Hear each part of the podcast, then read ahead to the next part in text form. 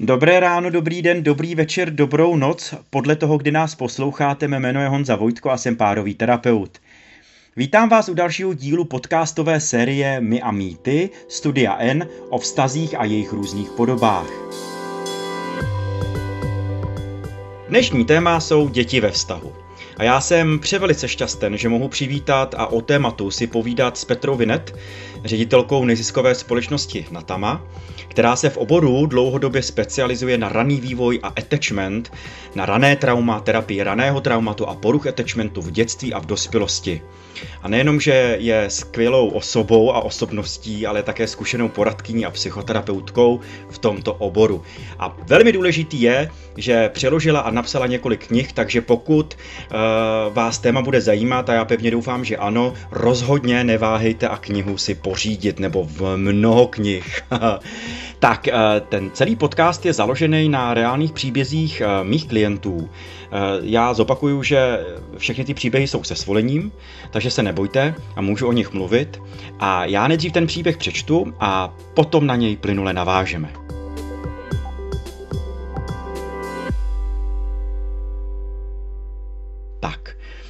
Uh, objednala se jednoho dne ke mně paní, která na to sezení přišla sama.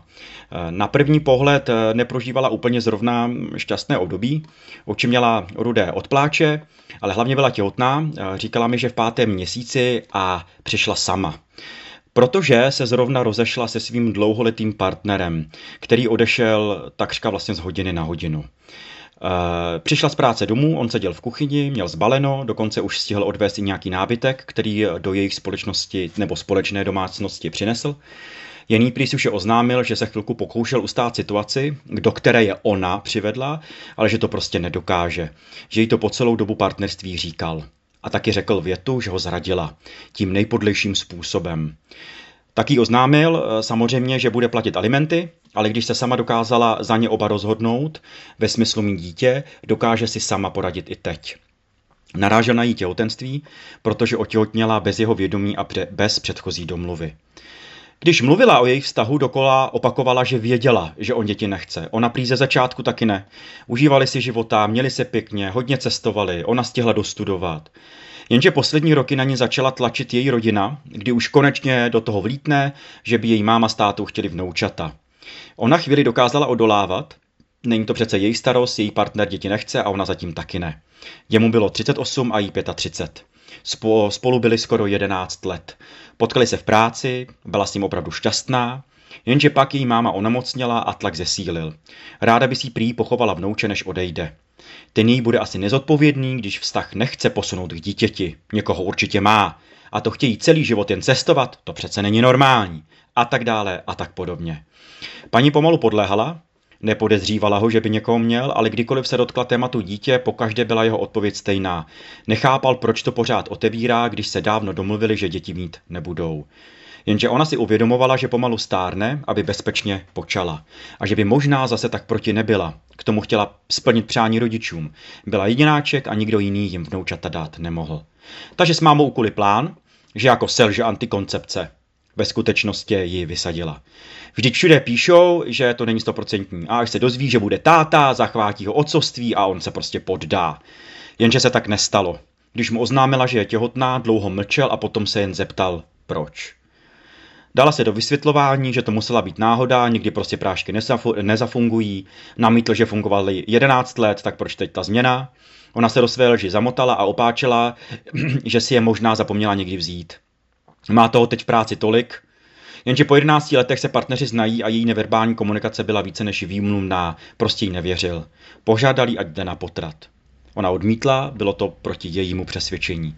Na to on kontroval, že přivez do tohoto světa děti je neuvěřitelně nezodpovědné a proti jeho přesvědčení a že jí to celou dobu jasně sděloval. Kdyby tu seděli oba, já bych se zeptal, proč to neřešili kondomem, ale to je jiná věc. Teď tu seděla paní, smutná, úzkostná z toho, co se stalo a co se bude dít dál.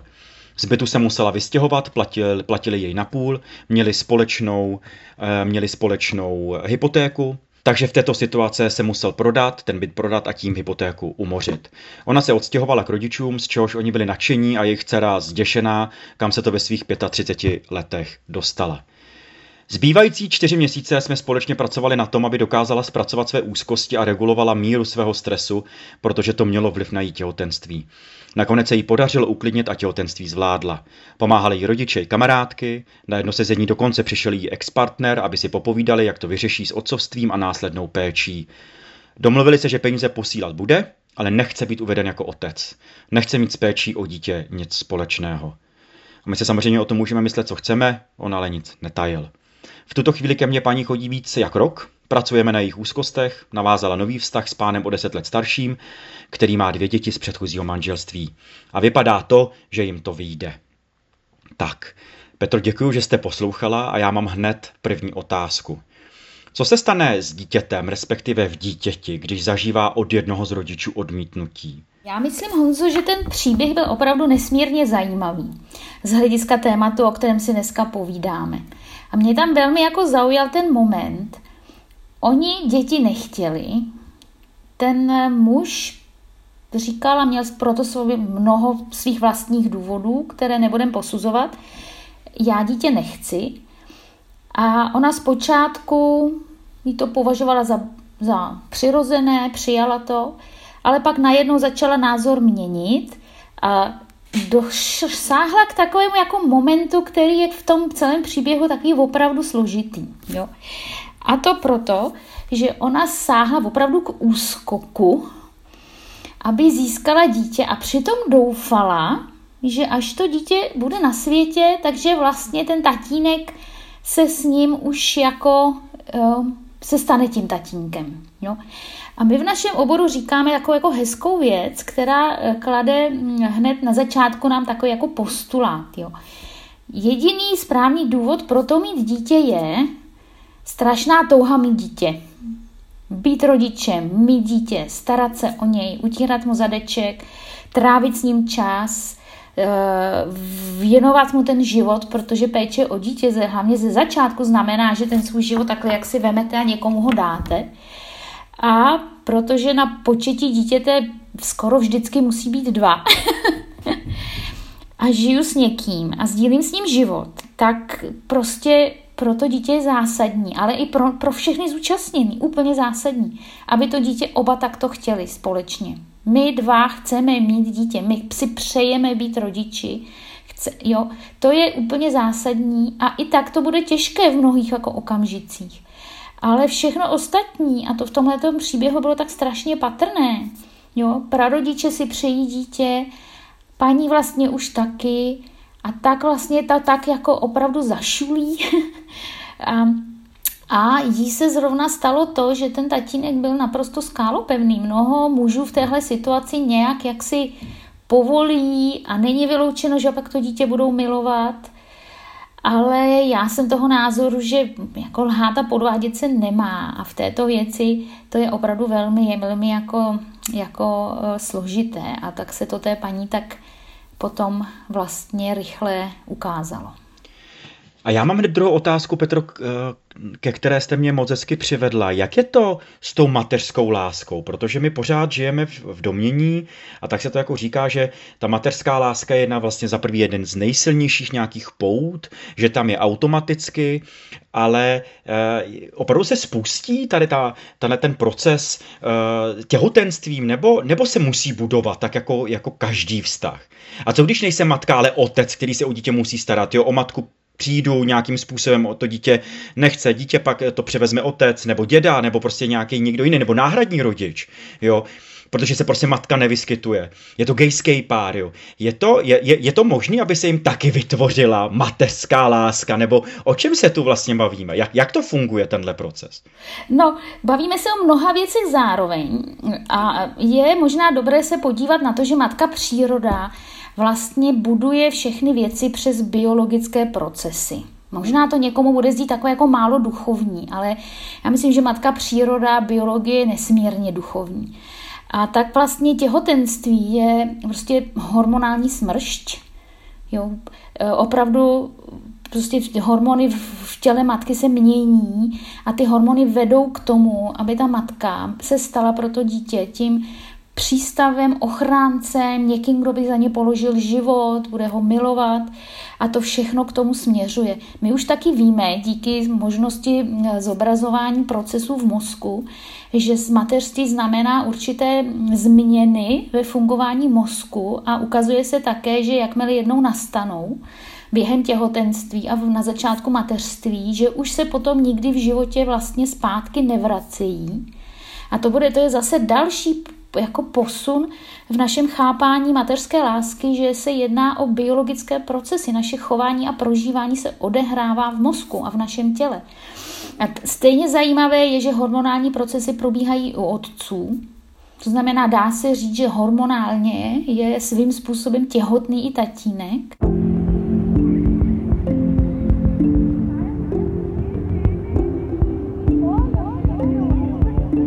Rodičem se člověk stává přes tyto procesy. A pak nastává ta fáze, kdy to děťátko se narodí a najednou je to člověk, který se na ně dívá a nastává druhá fáze a to je začátek budování vztahu. A ty věci jdou ruku v ruce a navazují na sebe a mají svůj časový plán a ještě do nich vstupují osobnostní a i genetické vlastnosti těch rodičů. A to je tak komplexní a složitý, ale biologický proces, který, dá se říct, ideálním případě vyústí v to, že dva lidé mají spolu dítě, jsou z něj na větvi, život mu spolu věnují a společně ho vychovávají a, a je to pro ně to největší, co je v životě potkalo. Tak eh, bych řekla, že to matka příroda pro nás, pro lidi naplánovala. A mě k tomu napadá naprosto jako laická otázka a, a řeknu ji fakt záměrně, kdyby byla blbá. jo, je, je, něk, je, je možné, že uh, ta matka příroda mi dala do vínku jak nějaký, vlastně nějaký genotypy, který prostě nekorespondují s tímhle procesem, že se mi může stát, že ani ty hormony, ani to těhotenství, ani ta změna toho stavu prostě mi nepomůže k tomu vybudit tenhle ten proces? No, um, matka příroda samozřejmě zná odchylky.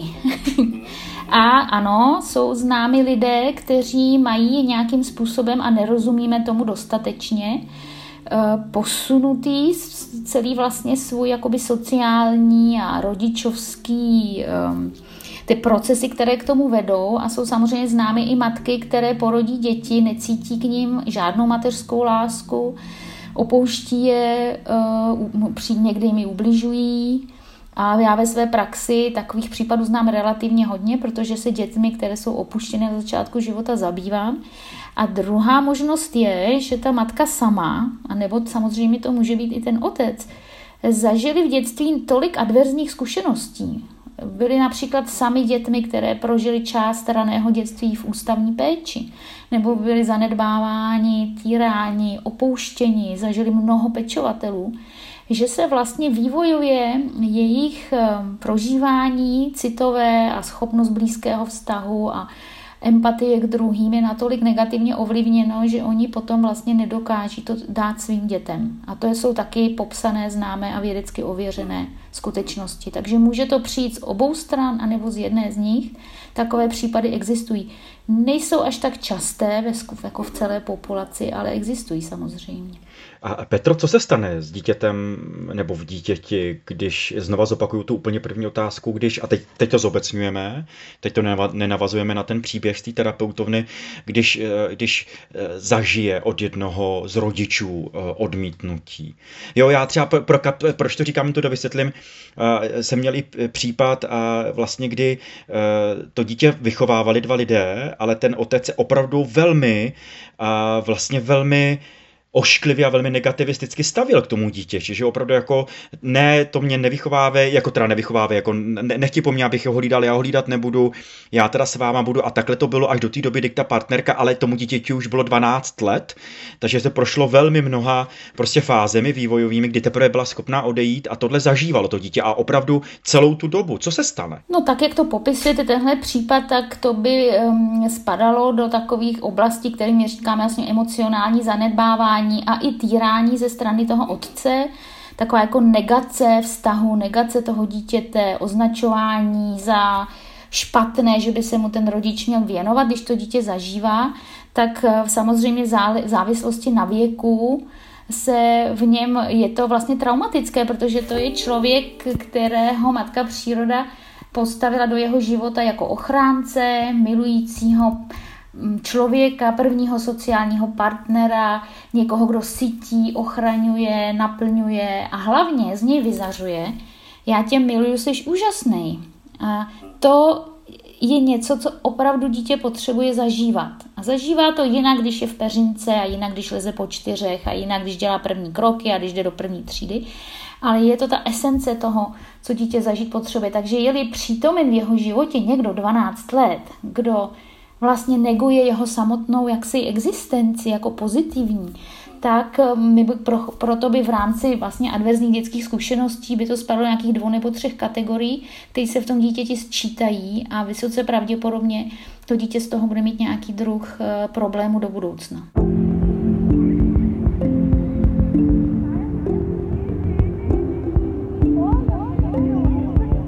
Takže určitě právě tohle to jako tak dobře, tak já budu mít dítě a ty tady s námi nějak buď z mé praxe a z odborné literatury vždycky to následek má, protože ten jaksi nedobrovolný rodič, když se nestane zázrak, oni se někdy stanou zázraky, jo, jako někdo nechce, nechce a najednou je úplně na větvi, ale to se stává mimořádně. Jinak tenhle ten nedobrovolný, jaksi vlákaný rodič Typicky se taková věc může stát a často to vede potom k rozchodu a to dítě zažije několik opravdu jako vážných traumatických adverzních zkušeností. Hmm. Uh, Petro, co, co, co, se, co může se stát v dítěti a v jeho vývoji, když Eh, partneři, a teď záměrně říkám muž s ženou, ale prostě partneři, když, když ten vztah eh, není úplně ono a neprokazují sami sobě nějakou náklonost, eh, nějaký jakože pozitivní emoce, prostě ta vztahovost je velmi vachrlatá, ambivalentní, nebo prostě takřka již jako negativistická. Co se stane? Jako, že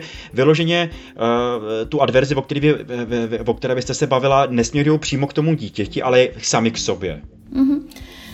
To je, to je zajímavá otázka. Jo. Ono vlastně dítě v závislosti na vývoji, na vývoji mozku má, prožívá takové jako etapy vnímání. Jo. Na začátku života dítě vnímá rodiče senzoricky, čichem, hmatem, přítomností, sluchem.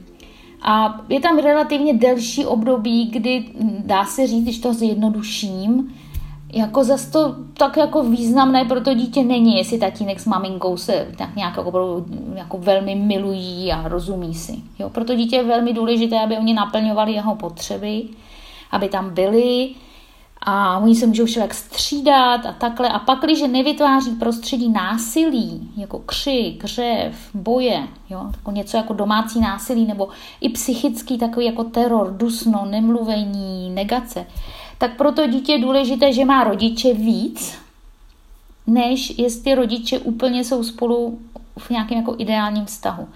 Samozřejmě ale s věkem víc a víc to dítě vnímá, jak ti lidé spolu mluví a jestli, se, jestli jsou vlastně v souladu nebo nejsou.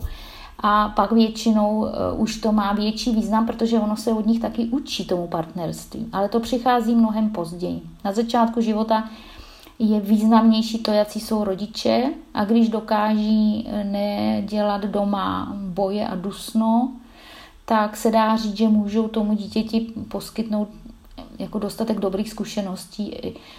Mám jednoho kamaráda, taky je vlastně rodinný terapeut a ten měl tři malé děti a roze, rozešel se, rozvedli se oproti svému povolání, ale on vždycky říkal, rodina může být úplná, i když maminka s tatínkem nežijí pohromadě.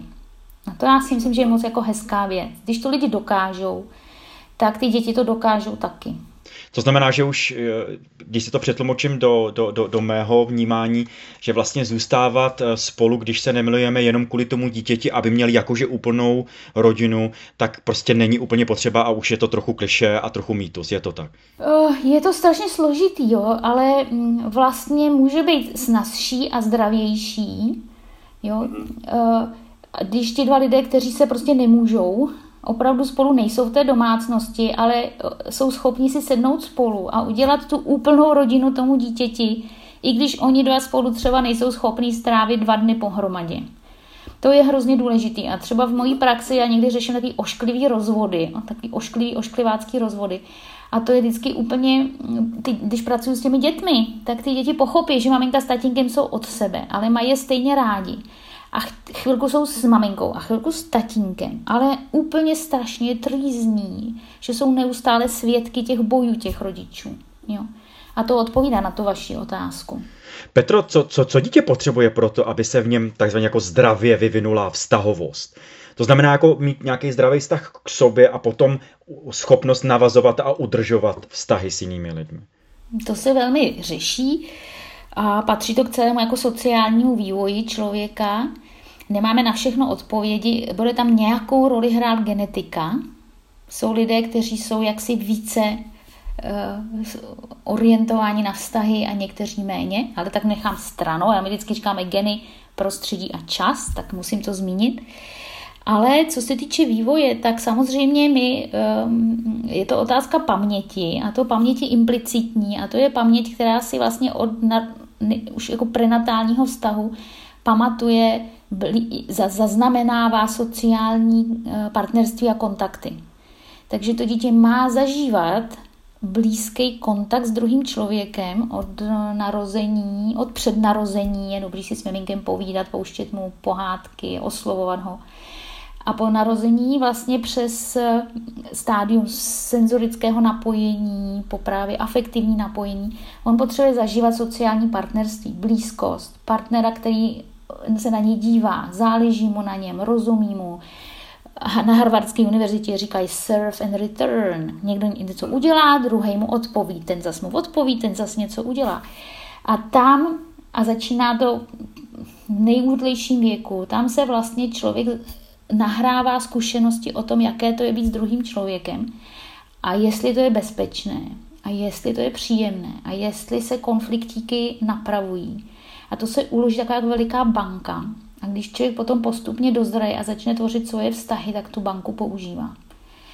A poměr tím, jak geneticky to neumíme úplně stanovit, ale toto je ověřeno mnoha a mnoha vědeckými pokusy, experimenty, jsou na to různé metody, které ukazují, že dítě, které toto zažije, bude ve vztazích v dospělosti bezpečné, přímé, bude oceňovat, bude vyhledávat partnery, kteří jsou mu schopní být bezpečnými sociálními partnery, bude se umět vyhnout eh, nebezpečným partnerům a bude tendovat k tomu založit rodinu a dát to svým dětem.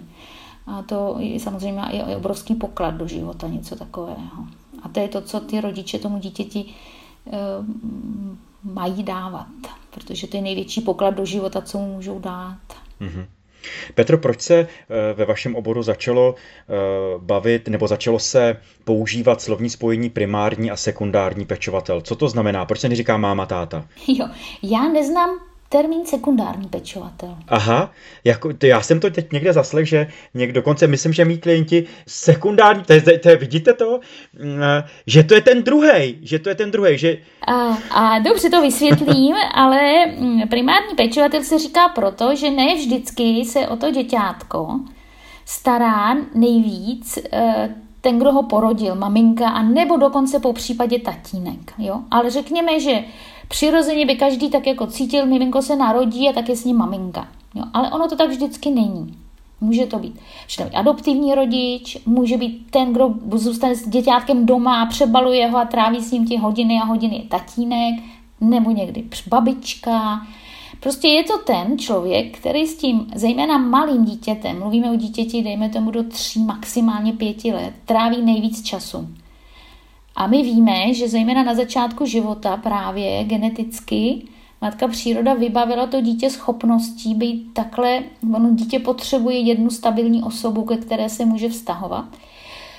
A ty, byla by to nejčastěji maminka, ale právě nemusí být, takže se vžil ten jaksi termín primární pečovatel je ten, kdo s tím děťátkem tráví stabilně nejvíce času. To neznamená, že tatínek nebo partner nebo když to je tatínek, tak maminka, že, že je nějak jako druhořadý. Ne, to určitě ne. Ale jednoduše, jako kdybychom to jako statisticky brali, tak je to ten, kdo s tím dítětem tráví nejvíc času. Mm-hmm.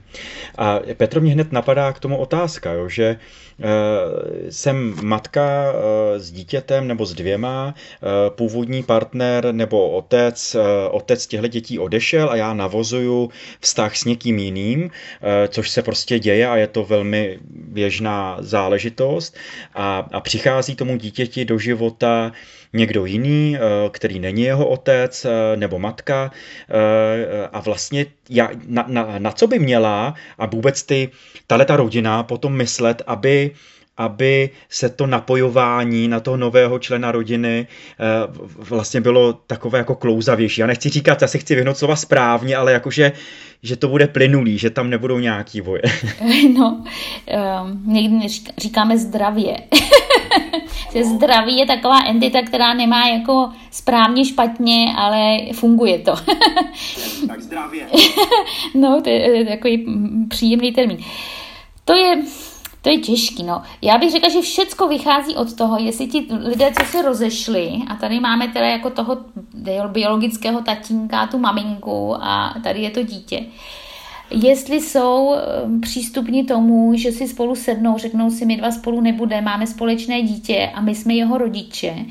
A já často říkám svým klientům, uh, jo, ne nadarmo se říká v partnerství, vybírám jako maminku pro své děti budoucí, jo? nebo vybírám tatínka pro své budoucí děti. A někteří lidé to takhle, takhle uvažují a mají hodně jako, mm, je to, je to moudré, protože vy se můžete rozvíjet, vy se můžete rozejít, jo? ale když máte společné dítě, tak než to dítě dospěje, tak budete mít sakra něco velmi důležitého společného zásadního, protože pro většinu lidí je dítě absolutně zásadní, alfa a omega jejich života. A najednou se dělí o to dítě nějak s někým, koho třeba opravdu úplně nesnáší, vůbec ho nemůžou ani vidět. Tak to je fakt těžký. Jo. Když bychom mohli mávnutím kouzelného proutku říct, všichni rozešlí rodiče se spolu dobře domluví, tak by potom i to navazování, oklikou se k tomu dostávám, s tím novým partnerem bylo mnohem snazší, protože pro to dítě je jednoznačné, prostě to je jeho otec a jeho matka vždycky jimi zůstanou. A protože jsou ve věku, kdy jsou velmi adaptabilní i sociálně, tak dokážou zpracovat fakt, že tady je tento týden maminka s novým tatínkem a mají spolu ještě další sestřičku. A pak v sobotu je dítě převezeno do druhé domácnosti a tam je tatínek s novou maminkou a ty mají spolu dvojčata. A tohle dítě takhle, jak si, já tomu říkám, jezdí z ostrova na ostrov a na každém ostrově to funguje trošku jinak. Pak, když ty ostrovy spolu neválčí, tak to dítě to zvládne. A zvládne i to, že tady se jí maso a tady se dělá čínská medicína a tady se jezdí na kole a tady jsou vegetariáni. Ono to zvládne, tak jako se naučí dva jazyky dítě, dobře, jo, jako bilingvině. Když ale spolu válčí, tak ty to děti hrozně trýzní. Oni si to nepřijí. Oni si v prvé řadě přijí, aby maminka s tatínkem byli zase spolu, protože to je to, co je vetknuto dovnitř. A když už to nemůže být, tak by, by je rádi vidí pohromadě komunikovat a fungovat.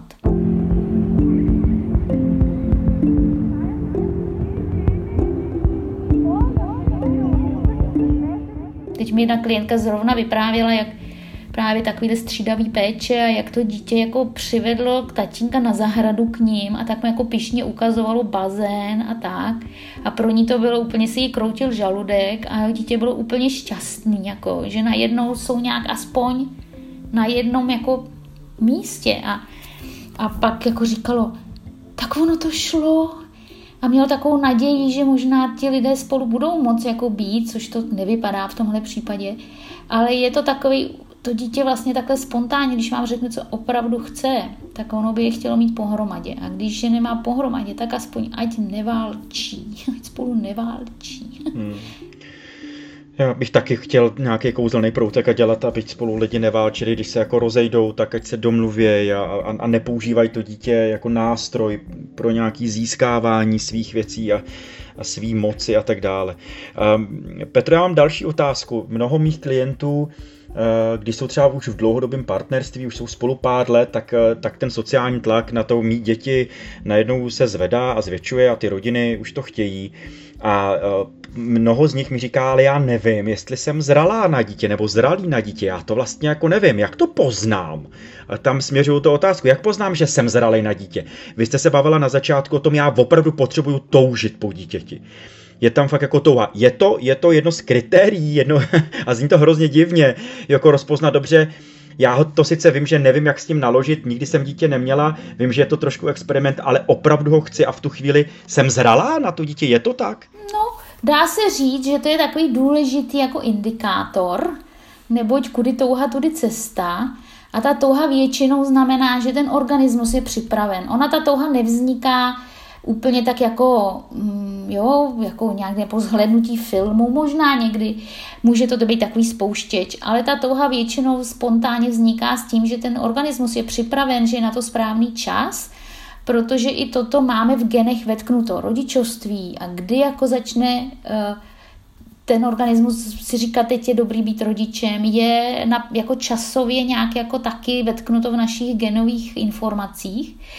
A většinou se projeví jako touha, takže dá se říct, že ano, když je to odpovědná touha po dítěti, nejenom jako budu mít tu panenku, ale budu prostě tou maminkou a budu doma a budu se o něj starat, tak je to dobrý indikátor. Ale opravdu by bylo jako velmi potřebné, aby ty rodiče takhle na tom byli oba. A to je u mužů často časově posunuto oproti uh, u žen. Ženy mývají, ty, můžou mít takovouhle jako zralou touhu po dítěti někdy už jako po 20. roce života, docela dobře. A u mužů typicky tak jako spontánně nastává většinou kolem 35. roku života. Ne jako ve všech případech, ale muži touží po dětech a touží být rodiči. Úplně stejně jako ženy. Nastává to většinou trochu později. A je prostě tahle ta synchronicita v tomhle těch párů by bylo je velmi jako dobrá. A já bych radila ženám, který touží po dětech a mají partnera, který opravdu netouží, a takový lidé existují a je, je to v pořádku pro ně, tak chci být maminkou a chci mít děti, je potřeba si najít tatínka, který taky chce být tatínkem. Já vím, že to zní děsně, ale je to z toho dlouhodobého jako hlediska velmi jako důležité, že mít děti s někým, kdo je nechtěl, nebo je nechtěl teď, anebo se do nich nechal nějak umluvit, je hrozný riziko. Jako pro vztah, ale samozřejmě i pro ty děti. To je velmi jako riziková věc. A i opačně, já mám i případy, kdy ty tatínkové strašně chtějí děti a ta maminka se nechá umluvit, když se na to necítí. To je takový jako vachrlatý a tady já bych jako tomu té touze jako věřila, ale měla by u těch rodičů být jako oboustraná. Hmm. A já bych tím možná i tenhle podcast teď končil, ale ještě si dovolím jednu poznámku. Já úplně vidím několik mých klientek, který mi pak k tomuhle řeknou, že eh, tohle mými slovy a v mém kontextu je to moc hezký, oni, oni to ode mě slyší, ale pak se skoro rozpláčou nebo se navstekají a otočí se na mě, řeknou, a kde ho mám vzít, když oni jako nejsou? A, a jsou opravdu jako zoufalí eh, a, a teď vlastně by rádi chtěli a ví a vlastně si někde přečetli nebo někde zjistili nebo intuitivně na to přišli, že by bylo fajn mít eh, člověka, který taky touží to dítě mít a a, a, a mají problém nebo pocit, eh, že, že, že nejsou. Tak jenom to jsem chtěl udělat za ně jako poznámku. Já, já to samozřejmě vím. Je to zajímavé, že když se pohybujete na v jiném spektru klientely, protože já často pracuji s páry, které děti mít nemohou.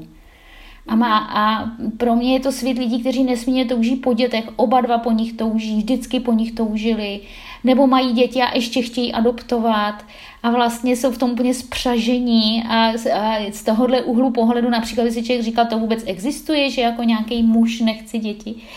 Ale myslím si, že tyhle, mm, eh, ty, mm, tyhle ty maminky potřebují pátrat v sobě, proč ta volba toho partnera směřuje někam, kde cítí ten nesoulad, jo? že tam není ta taková ta máme společný záměr a emoce a cíle a směřujeme tam. Čím to, že jim vyhovuje být s někým, kde se s ním v téhle důležité věci míjí. Jo?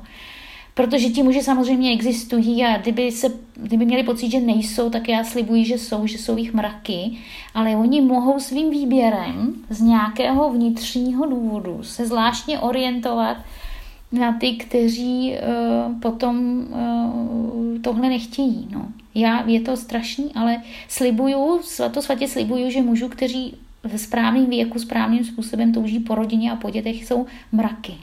A tak já tady u toho kejvu, takhle na vás koukám kejvu, protože vlastně takřka slovo od slova pak říkám eh, těmto ženám, mým klientkám úplně to samý, jo, že opravdu jsou a že, že vlastně ta jejich reakce pro mě terapeuticky velmi zajímavá a pojďte se na ní podívat, protože pravděpodobně vy ten svůj pohled směřujete nějakým způsobem, nějak někde to vzniklo a pojďte se na to podívat a, a vlastně změnit ten, ten svůj prostě přístup jako postup a dá se to a pak oni pak vidí tu na to nadšení.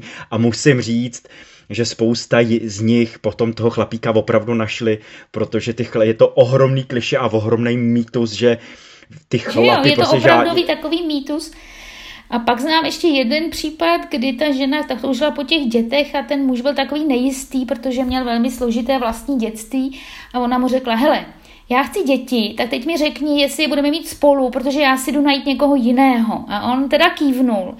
Nicméně to vynikající otec, děti zbožňuje, zbožňoval a byli prostě skvělí rodiče. On jenom malinko potřeboval jako postrčit. Tak i jako postrčení se taky dá doporučit. Jako řekni, hele, tohle já chci, chci to s tebou, jsi nejlepší vysněný otec mých dětí. Jdeš do toho, protože bude mi to děsně líto, jo, a já si budu muset když tak najít někoho jiného. A to máš, čerte kropáč. A teď se ukaž. A teď se ukaž, přesně tak. Petro, já vám moc děkuji, že jste si udělala na nás čas. Děkuju, děkuju, děkuju za hodně. Já opravdu děkuju.